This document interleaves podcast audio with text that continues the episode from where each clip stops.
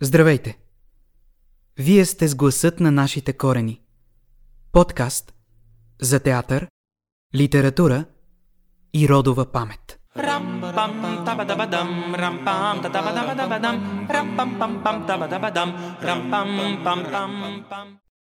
Днес ще си поговорим за творчеството и живота на символиста Емануил Поп Димитров. Епизодът е озаглавен женски портрети и малко по-късно в подкаста ще разберем защо. Цялото име на Емануил Поп Димитров е Емануил Поп Захариев Поп Димитров. Той е роден в село Грунци, Сърбия. Това също е доста важен факт, който така обагря неговата биография.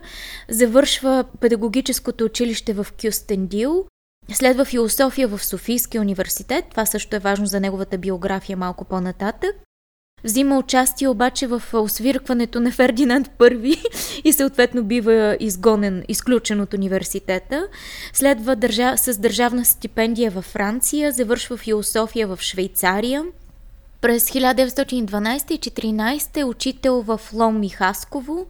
Участва в Първата световна война като преводач в, на Южния фронт, но в същото време взема така крайни пацифистски позиции и голяма част от живота си посвещава на миротворчеството и стремежа му към това да с творчеството си, с живота си и делото да, да постигне мир.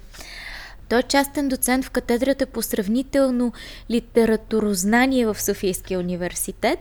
Интересно за неговото творчество е, че той е един от широко скроените автори, който твори във всички жанрове. А, значи той освен лирика пише лирико-епически поеми, художествена проза, дори драматургия, теория на литературата и критика, дори философия. За това ще поговорим малко по-късно. Много чаровна и за мен любопитна страна от неговото творчество е, че той създава и произведения за деца, стихове, поеми, приказки, също ще чуем една от неговите, едно от неговите стихотворения. Автори на философски студии, философските му възгледи са формирани на базата на философиите на Шопенхауър, Ниче и главно на Бергсон. Той дори написва една цяла книга, която се казва Естетиката на Бергсон и публикува редица статии по темата. Като поет той се формира под въздействието на френския романтизъм и немския неоромантизъм. Изобразителното начало в неговата поезия, въобще изцяло в неговото творчество е много по-силно от а, музикалното и малко по-късно в стихотворенията ще имаме примери за това. Дори а, в а, предварителния разговор за, за този епизод на подкаста си говорихме колко изненадваща е неговата поезия и каква сериозна препънка за езика е, защото той като автор не оправдава очакванията на четящия и слушащия, много изненадва с комбинациите на думи, не търси логика, не търси рима и това мисля, че музикалната част на неговите произведения някакси затихва пред визуалната такава. Специално за това с музикалната и визуалната част бих искал да се хвана. Какво точно имаш предвид, тъй като когато четем неговата поезия, определено се открива един ритъм, който за мен лично създава много силно усещане за музика и да, определено установихме, че при първо четене на, негов, на неговите произведения малко по-трудно се хваща и трябва малко по-задълбочен анализ мисловен, за да можеш да хванеш ритъма, как римува, как редува всичко в неговото творчество, но точно това създава един, може би, музика на едно, бих казал, по-елитарно ниво, музиката му е нелогична, бих казала. Нали, ако успееш да намериш логика в музиката на неговите произведения, тя е много интуитивна и много лична. Не е класическата логика на поетическата ритмика. И това е така както за темпото на неговите стихотворения, така и за, за съдържателната част. Мисля, че това определя неговото много специфично място в българския символизъм той е един от не най-познатите български символисти. Самата му поетика е така базирана на едни безкрайни, непрекъснати лъкатушения между романтизъм и символизъм, преплетени с визуален, предметен реализъм. Въобще доста е сложен и комплициран И в тази сложност всъщност се разкрива неговата красота като автор.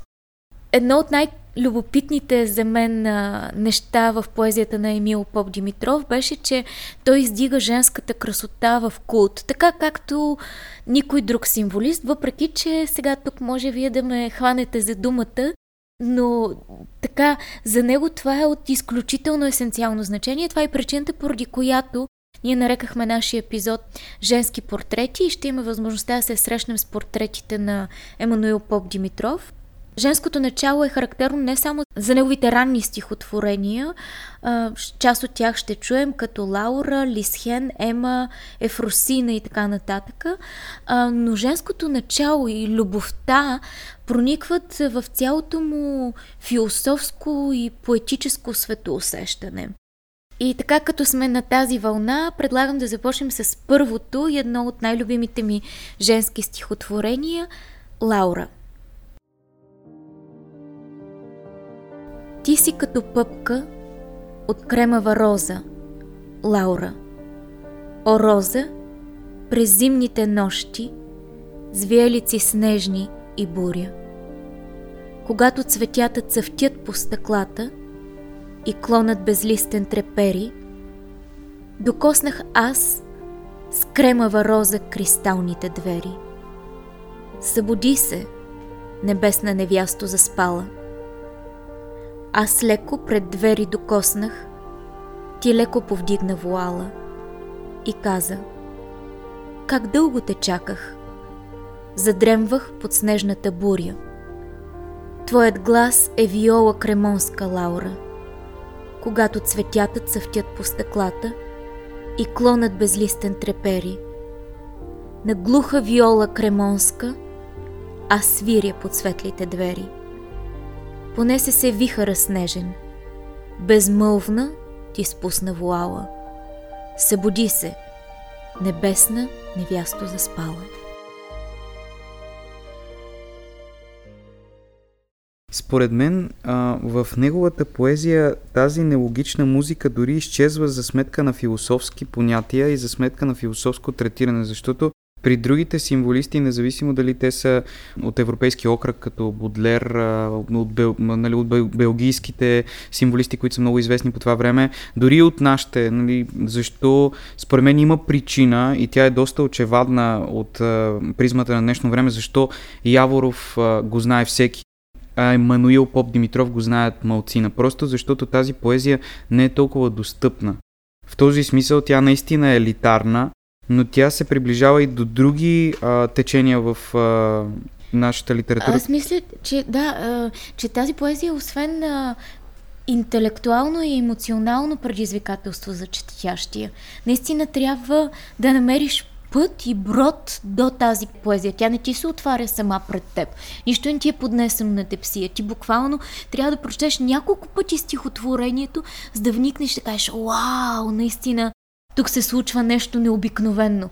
И, например, това, което току-що прочетах, аз леко пред двери докоснах, ти леко повдигна вуала и каза, как дълго те чаках, задремах под снежната буря.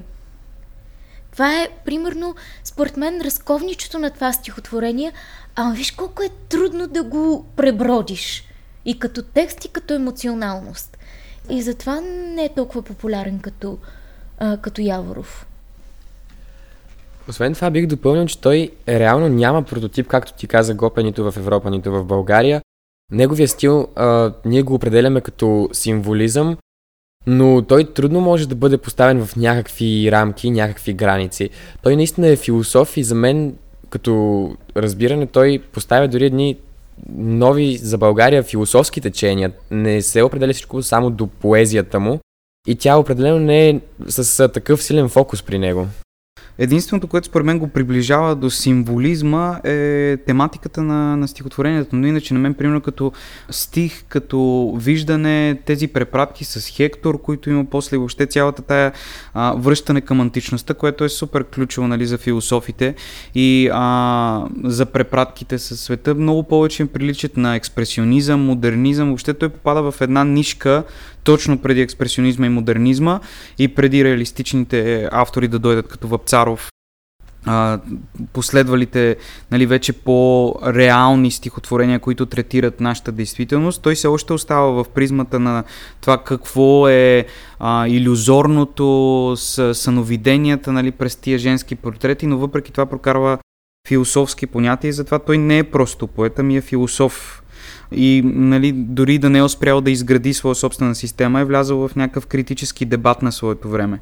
Тоест, създава поезия с философска мотивираност, която обаче инкорпорира в себе си доста последователен и методичен философски възглед за света и за нещата, което според мен е много нехарактерно като прибавим към това и тая м- непозната до сега стилистика на стиха, бих разбрал защо нали, в училище няма да се изучава, защо е труден за възприемане, дори ние като го четем, нали, ни е нелогично къде пада римата, къде трябва да е ударението, но всъщност това е много голямо предизвикателство и според мен в днешно време ние си имаме нужда от такива предизвикателства, без да искам естествено да омалуважа всички останали поети и да кажа нещо лошо, но в сравнение с а, неговата поезия на Емануил Поп Димитров, поезията на Яворов е доста по-достъпна. Предварителните репетиции за този запис те бяха предизвикателство за нас, нали?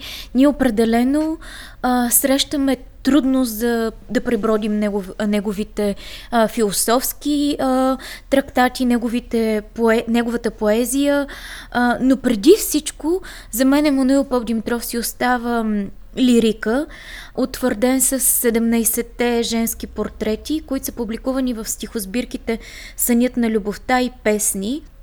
Едновременно той е дълбоко съзерцателен и витален.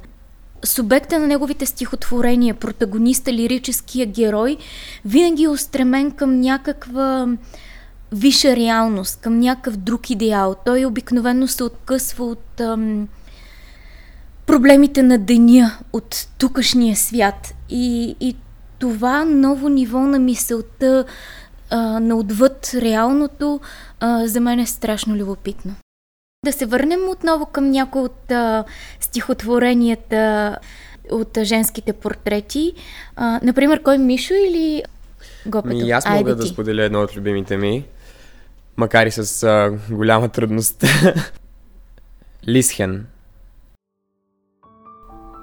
с наведена малка главица и сплитки, завити и жълти като мед, приличащи лисхен на мъничко слънце, на мъничък цвят, ръчица в умора от предане светла коприна, полагаш под свилена пазва, където все още тъй спи непробудно сърцето, ти каза, виж колко народ по площада. Ах, знаеш, и в моята градина, под вишната млада, разцъфнаха вече златисти иглички и там под прозореца пак като лани дойдоха в гнездото две птички.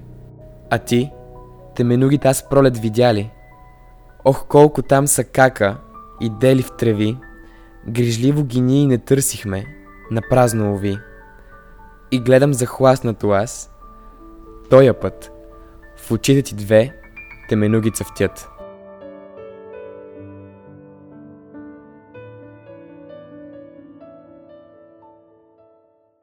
И сега с риск да изплагиатствам, чухме стихотворението на Емануил Поп Димитров, а, в което той използва образа на теменугите като метафора за пресъздаване на лирическия герой. И сега обаче веднага ще използвам това, което каза преди малко гопето за Яворов и ще прочета стихотворението Теменуги на Яворов, за да имаме една мигновенна съпоставка между двете стихотворения. Теменуги, Пейо Яворов.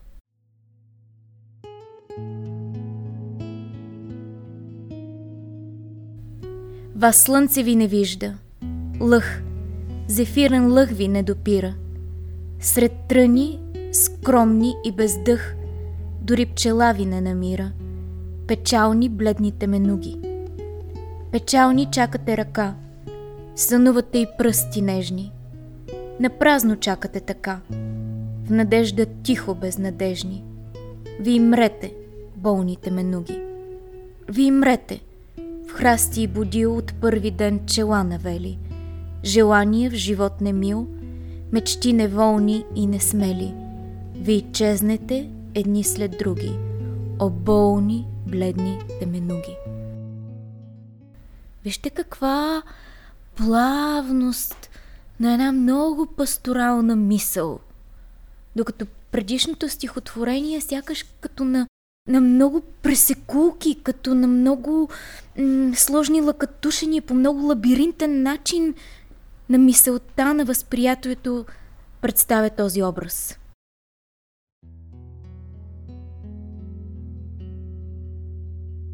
Ефросина Да, колко отдавна бе той Ефросина – Що стана? Къде ли самотно овяхна? Ти цвят благороден от моето детство. Погледай обрасъл е в бурени двора, където докъсно седяхме ние с тебе. Бях малък тогава, свенлив и замислен. Ти беше с големи и влажни очи. От свежото сено повяваше лъх, а сватба ни и детска празнувахме там. Аз бях жениха, ти бе ми невеста. Децата ни сплетоха бели венци. И ти ме поведе свенливо с ръчица в самотната стая на вехтия дом. Но тъжно и страшно ми бе в самотата. И аз се разплаках, запяха децата. Ти дар им даряваше кърпи цветя. И все до гърдите щастлива държеше. Ти детската мъничка кукла отдавна. О, колко отдавна бе той, Ефросина. Виж пак, зад върбите наднича луната, но бурен е в двора на нашето детство.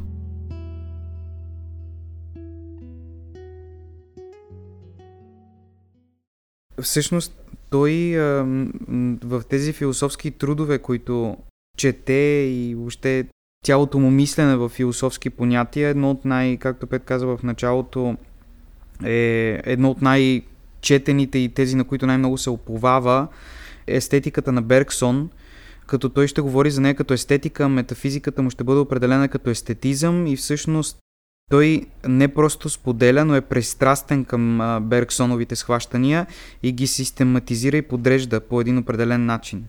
Аз мисля, че не само той е пристрастен, ами и ние ще помоля да зачетеш малко от тях, защото голяма част от ам, постулатите, писани от него, са постулати е, всъщност и наши, на нашия театър. Ние го намираме много близък до манифестите на Гео Милев, които ни дават едни така много ясни формулировки за съвременно изкуство, за място на Твореца в съвременното изкуство. Може ли да зачетеш малко? Животът и съзнанието са творчески процеси. Творчеството е белег на естетическите прояви на духа. Творческият свят е истинската реалност. Човешкият дух е част от това универсално творчество. Интуицията е нещо творческо. Тя е творчество. Интуицията е метафизическа. Тя се заражда в естетиката.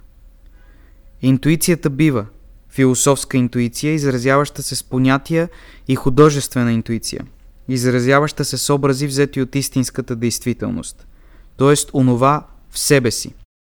Изкуството е непосредствено виждане на истинската действителност, като онова, което Шопенхауер нарича светът като воля, Кант – нещото в себе си, а Бергсон ще нарече интуиция, жизнен порив, поток, движение, творчество. И което макар да се явява в вечна, сетивно дадена форма, не е тази вечност, видимост и осезаемост. И то изкуството става по интуитивен път. Художникът и философът са двете ипостаси на познаващото съзнание, проникващи с усилие в сърцевината на действителността т.е. с интуицията си, всеки със своята. Изкуството е предвестник и пророческа форма на философията. Да, всъщност дори само финала ясно показва откъде проистича неговата поезия. Просто той вижда изкуството като философия и философията като изкуство, което всъщност е нещо, което самия Ницше е правил, просто не под формата на поезия, а под формата на проза. Аз тук веднага, докато ти четеше за интуицията и нейната връзка с а, Твореца, веднага намерих манифеста на Гео Милев, фрагмента, в който той говори за интуиция. Там виждаме колко сходни са нагласите за изкуството и колко ам, голяма роля интуицията играе в ам, а, творческото начало. а, ще си позволя да зачета Гео Милев. Колкото душата става по-чувствителна, по-възприемчива, по-изтънчена, по-способна да свързва нещата чрез асоциации, чрез алюзия на техния смисъл, чрез интуиция, толкова по-фрагментарно ще бъде изкуството.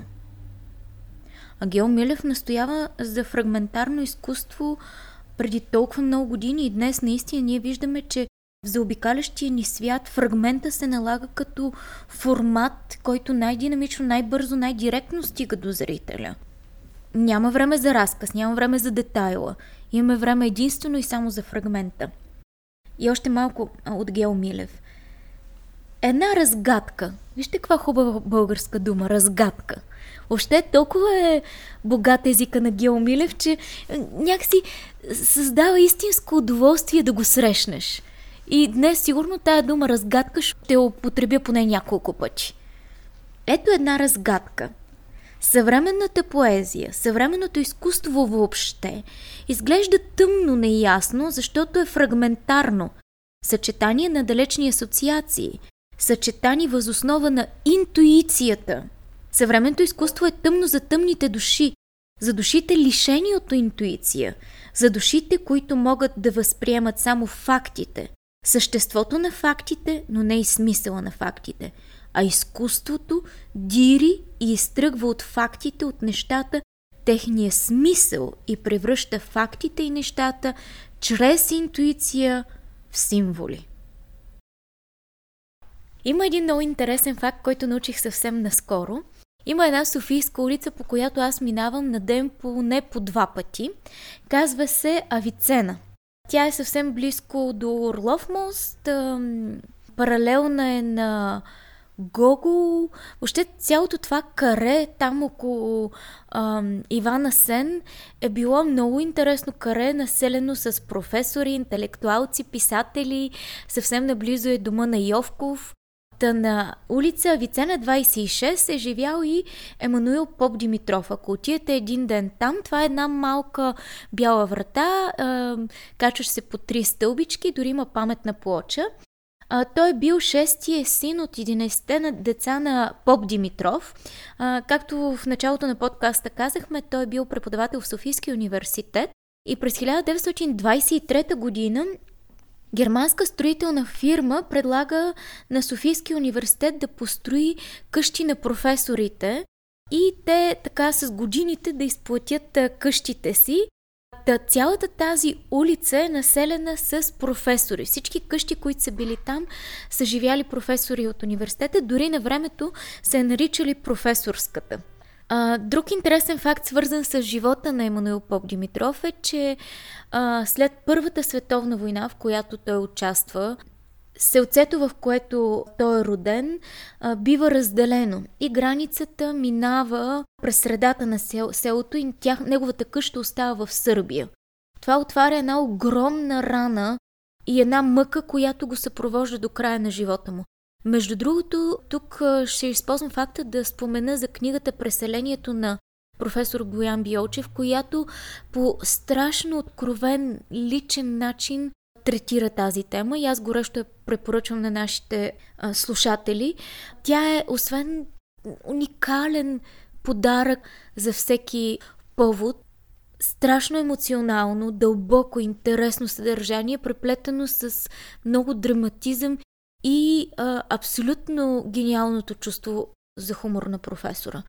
Този факт оставя дълбока драма на цяло поколение българи. Самия Емануил Поп Димитров посвещава голяма част от живота си и се бори активно за правата на българите, които са останали в Сърбия и за признаването на българското мълцинство в Сърбия. Като резултат от това на него му е забранено да преминава в територията на Сърбия и така или иначе той остава откъснат от родния си дом. Всъщност този проблем, с който той се е сблъсквал и после нали, не е можел да влиза в Сърбия, трябва да е заобикаля, в днешно време а, хората не се борят така отявлено за него, както той. Нали? Ако това, е, то, това си е македонския проблем в днешно време, нали? ако тогава е бил казван по друг начин. Но всъщност нали, такъв тип а, актове показват а, някаква отдаденост на тази кауза, докато днес а, като че ли това е доста нали, ние сме свикнали то, с всяко чудо за три дни. Македонския проблем беше голям проблем, после изчезна. Войната и тя беше голям проблем. Сега нали, хората просто си знаят, че има война и си я чакат или да свърши нещо да се случи. Ама всички тези съвременни проблеми, те са крайно политизирани, докато в случая с Емануил Поп Димитров тук става въпрос за личната ти съдба. Примерно, представи си твоята бащина къща да е останала в Сърбия. То, това те, а, този факт те ангажира лично. В смисъл, пука ти на теб, докато в момента с македонския въпрос това е изцяло политизирано и, и екстремно нагнетена омразата, докато в другия случай става въпрос наистина за нещо, което е твоята съдба, твоето семейство, нещо, което те определя. Нали, това откъсване на човека от неговия корен е била много, много фундаментална тема. И, и днес ние наистина сме, така да се каже, граждани на света и то корен изтънява. И затова мисля, че Подкаста се казва Гласът на нашите корени, защото той се стреми именно за напомнянето на това, кои сме били, за да знаем кои сме. И това е огромна болест на нашето време. Да, разбира се, света е глобален, то е едно огромно село, но също това време, в това огромно село, всеки един би трябвало да има много силно, или поне така мисля, чувство за национална принадлежност, да знае кои са предците му, кои са, откъде идва. Да, абсолютно. Тук мога да се съглася Пет. Даже исках да допълня, че по тяхно време на всички тези символисти, които а, споменаваме в различните епизоди сега на подкаст канала, те имат идеология. Докато ние сега, както ти каза, имаме една идея за тази глобална структура, в която съществуваме и, и се губиме в ам, това какво е ценно за нас, какво е важно. А, да, Гопе, както каза, има война, сега просто си живеем с нея, всяко чудо е за три дни. Именно това нещо, че постоянно ни обливат различни събития, които Нова се случват. Мода. Нова мода, да. Мени много бързо. Добре, аз така изкушена от женските портрети ви предлагам да се върнем към още три. И с това ще приключим женските портрети, но някак си ми се ще да ги прочетем. Кристен. Ти беше тъй малка, Кристен. Венец си плетеше от маки синчец. На верния Хектор ти шепнеше детските тайни. Ти тичаше лете да ловиш дъгата. И морна почиваше в майчин изкут. Ти слушаше разказ печален за царския син – ти чуваше зимната буря отвън. Ти мислиш за тия, които си намо телха. Ти виждаше тайнствен коледен сън. Блещукаха свещи в дълбокия храм. Ти вземаше бодра светото причастие. Там пееха тихо. Тъй тихо. Ти плачеше тайно с незрими сързи. А вън бе Великден – цъфтяха в прозорците ластовки сини. И вишна цъфтеше под малката стряха. Колата минават през буйни ливади. Краси ти челото, венец от помниче. Конете огърле от папратов лист. И спиците цвят те ме нужен. О, колко дълбоко се любим, Кристен! Обронила тихо глава. Облягащи лакти връх белия мрамор, до тебе положен венец от нарциси. Нарцисът е знак за печали и траур, изхлипващи тихо и плачеш, Кристен. Появяват на севера зимните бури, от твоя прозорец с цветял скрежен, печална ти гледаш как падат снежинки и в спомен възстава там милия образ. Топят се цветята от влажни ти дъх и бавно в твоите очи се отромва сълза. Ема Сънувах град от стари, стари времена. Шумят квадриги в улици гранитни, из дълги копия, пламтящи с светлина, вървят мъже в одежди първобитни и двуколесница с огромни колела от дъбов щит с непречни златни шити, лети след зли коне, подигнали чела, тъй невга преди хиляди години вървяхме с тебе – на далеч градини, цъфтяха с вечни, непознати дървеса. И Куко чуваше се тихо гласа на птица. Моя златен шлем държеше ти на розов скут. Изпуснах сребърни узди и вгледам в тебе, годеница и дете. Аз тихо шепнех, любиш ли ме, Ема? Свенливо там си глапо шлема, изрязваше ти нежно Е и Е две букви в две наши имена, сънувах град от стари, стари времена. Ирен Наведен на пейка самотна седях уморен. Сред някакъв шумен и стар булевард непознат. Ехтеше тълпата пред мене в стохилядни град. Наведен на пейка самотна седях уморен.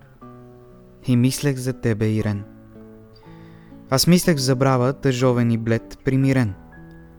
Как пътя ми стръне съдбата на веки поства. А сивата грижа над мене наведе крила. И мислех в забрава, тъжовен и блед, примирен. За моята младост, Ирен. Припомних си вашето знаме и празнични ден. Ръцете, косите и твоите бледни черти. На ранна безсмърт обещана, обречена ти. Припомних си светлото знаме и празнични ден. И горко заплаках. Ирен. А после и тъмния креп над вратите развян, вуал и кандило и бледно и строго лице. И твоите за път безнадежден с кръстени ръце. Припомних си тъмния креп над вратите развян и плаках за тебе, Ирен. И ето в разгара ликуващ на слънчеви ден, аз пак се намерих след стар булевард непознат. Ехтеше тълпата безгрижна в стохилядни град, а тъжен в разгара ликуващ на слънчеви ден, аз плаках за тебе, Ирен. Е, сега да разбулим малко интимния живот на поета през а, а, дневникът на самотния. Това е една а, книга, която описва интимните преживявания на поета от Хасково. И там четем неговите така непосредствени, спонтанни изповеди, които сякаш се борят най- ам, най-различни, дори противоречиви чувства и вълнения на поета. Често виждаме как той а, живее сред една недружелюбна, неразбираща, враждебна среда и, и търси отдушника а, на белия лист, който може да го разбере, който се превръща и в негова вътрешна църква, и в а, пристан за наранената му душа. Така, ще си позволя да зачета а, част от дневника му от 31 март 1913 година. Движейки се между най-обикновени и скучни типове, без да имам възможност да говоря за това, което ме интересува, аз изпаднах в психическа летаргия и епатия, които ме изплашиха. Но ето, изведнъж намерих в библиотеката съчиненията на Стримберг. Чета неговия самотник и откривам себе си. Не знам колко на съвременния човек му се случва да намери себе си, отдушник и оттеха в дори един автор като Стримбърг, който никак не е, не е лесен. Не знам, чуди се къде намира отдушник съвременния човек, особено съвременния млад човек. В Стримбърг? За да се занимаваш с изкуство и да намираш Стримберг библиотеката, докато си ходиш днес, трябва или да си много заможен и да ти остава време за това покрай проблемите или да вярваш в някаква кауза отвъд това. Защото иначе а, съвременните хора, ако си млад, те интересуват, а, както виждаме, денонощно партита, купони, а, всякакви неща, които, нали, може би не са толкова лоши, но в крайна сметка са доста далеч от изкуството. Ако си по-възрастен, те сте... Колкото са далеч, гопи толкова са и близко. Аз съм сигурен, че всички тия символисти не са си седяли вкъщи само кротко да си пишат. Е, надали са били в екзе да се... Абе, подръпвали са в усти? Абе, не е имало екзе. Еми, да, други... въобще цялата мода, според мен, тук аз съм много... И, по-добре да не говорим супер много за тази тема. Консервативен си, май малко. Ми малко съм консервативен, да, защото по това време е нямало дискотеки. Музиката, която се е правила, не е била такава, каквато се прави Абе, сега. имало е балове, бе, знаеш какви неща са ставали по баловете. Да, но на баловете са случили, в най-добрия случай, айде сега в близкото бъдеще, Лили Иванова, която е доста по-различна, примерно от, а, не ги знам даже тия съвременните, но а, доста по-различна, примерно да кажем, от... Дори не искам да споменавам имена, защото ще замърся подкаста, но в крайна сметка аз искам само да ти кажа, че в съвременния контекст днес има и друг начин да посегнеш към Стримберг. Добре, аз... Добре, какъв аз не, не мога да... Ами да дойдеш в Алмаутер, Николай Георгиев да ти го даде за изпит. Да, това е. Това, това имах предвид с каузата и с цялото това нещо, но нали, масово ние започваме да имаме някаква ненавист едни към други, просто защото социалните кръгове, слоевете и разбиранията ни са толкова различни, че ние постоянно изпадаме в конфликти с хора, които дори не познаваме, независимо дали това е от най-елементарните неща. Нали, то не е толкова елементарно, но елементарно на битово ниво, примерно, че този голям проблем в момента към датата на подкаста, който имаме с а, начина на шофиране и изобщо такива неща, ние се а, влизаме в постоянно не недълновиден диалог, просто защото едни не са съгласни с разбиранията на други и от това проистичат много разлики. Сега как, спрямо с някой човек, който неговата ценностна система е за това да изкарва пари, да ги харчи за скъпи коли, да отиш да му обясниш колко е важен Емануил Поп Димитров и Стримберг. Няма, няма място за диалог. Изобщо няма ход. Тук ти много генерализирано говориш. Не можеш така да слагаш под общ знаменател. Ами добре, дай коли. да излезем след подкаста и да излезем и да говорим на някого за Стримберг. Примерно като го видим, че кара едно БМВ, да отидем да му кажеш, искаш да ти кажем няколко думи за Стримберг. Ами, да виж сега, видим... ако някой а, астролог дойде и ти говори за, примерно, гравитацията на Слънцето към Земята. Смисъл, ти, ти как ще му отреагираш на него? Ми ще опитам да го изслушам, може би. Дали? Еми, не знам, трябва да дойде астролога, откъде съм. Така, едно е сигурно, че трудна и мъчителна е била неговата самота и сигурно из днешна дата а, много хора изпитват подобни чувства. Ще разлия още малко дневник. Тревожи ме това, пише Мануил Поп Димитров на 1 април 13 година, че нямам за себе си един подходящ другар измежду колегите, нито един оригинален или поне симпатичен тип. Тая посредственост и банализиране на характера, тая еснавщина ме озлобява. Когато съм между тях, иде ми да се карам. Не мога да търпя. Особено бележките на един педант който се грижи повече за моята изправност, отколкото за своята. След няколко разкости от моя страна, научих го да ме уважава, т.е. да се бои. Ако оставам с някого от тях сам или дружа по няма невъзможност да го избежа, аз се нося добре. Отстъпвам в много отношения. Съгласявам се дори с мнението му, когато искам да уверя себе си, че той не е така банален и отекчителен. Мисля за добър тогова, който не се проявява в злина, макар че не е и в никое добро. И то само за да мога да го търпя. Но понякога вече чашата прелива и аз трябва да разкрия картите. По дяволите – че няма да има мир помежду ни. Тези тързания мисля, че са много актуални днес. Това, че човек се чувства сам неразбран, неотхвърлен, особено след пандемията, която съвсем пресуши нашите социални контакти и някакси връзките ни с семейство, социум, приятели станяха до такава степен, мисля, че много хора изпитват подобна самота. Точно това изпомислих докато те слушам. Как всички символисти имат в себе си тази самота и как съвременният човек изцяло, дори без значение на, на каква възраст е, Просто това нещо се чувства и до ден днешен и ние наблюдаваме дори в световен мащаб вдигат се случаите на самоубийства именно поради тази причина. Това са си абсолютно реални изследвания от днешно време. Аз ако мога да цитирам един автор, който чух а, вчера на живо, най-трудното на работата с хора е работата с хора. Това ми звучи толкова познато, като че ли аз го казах вчера.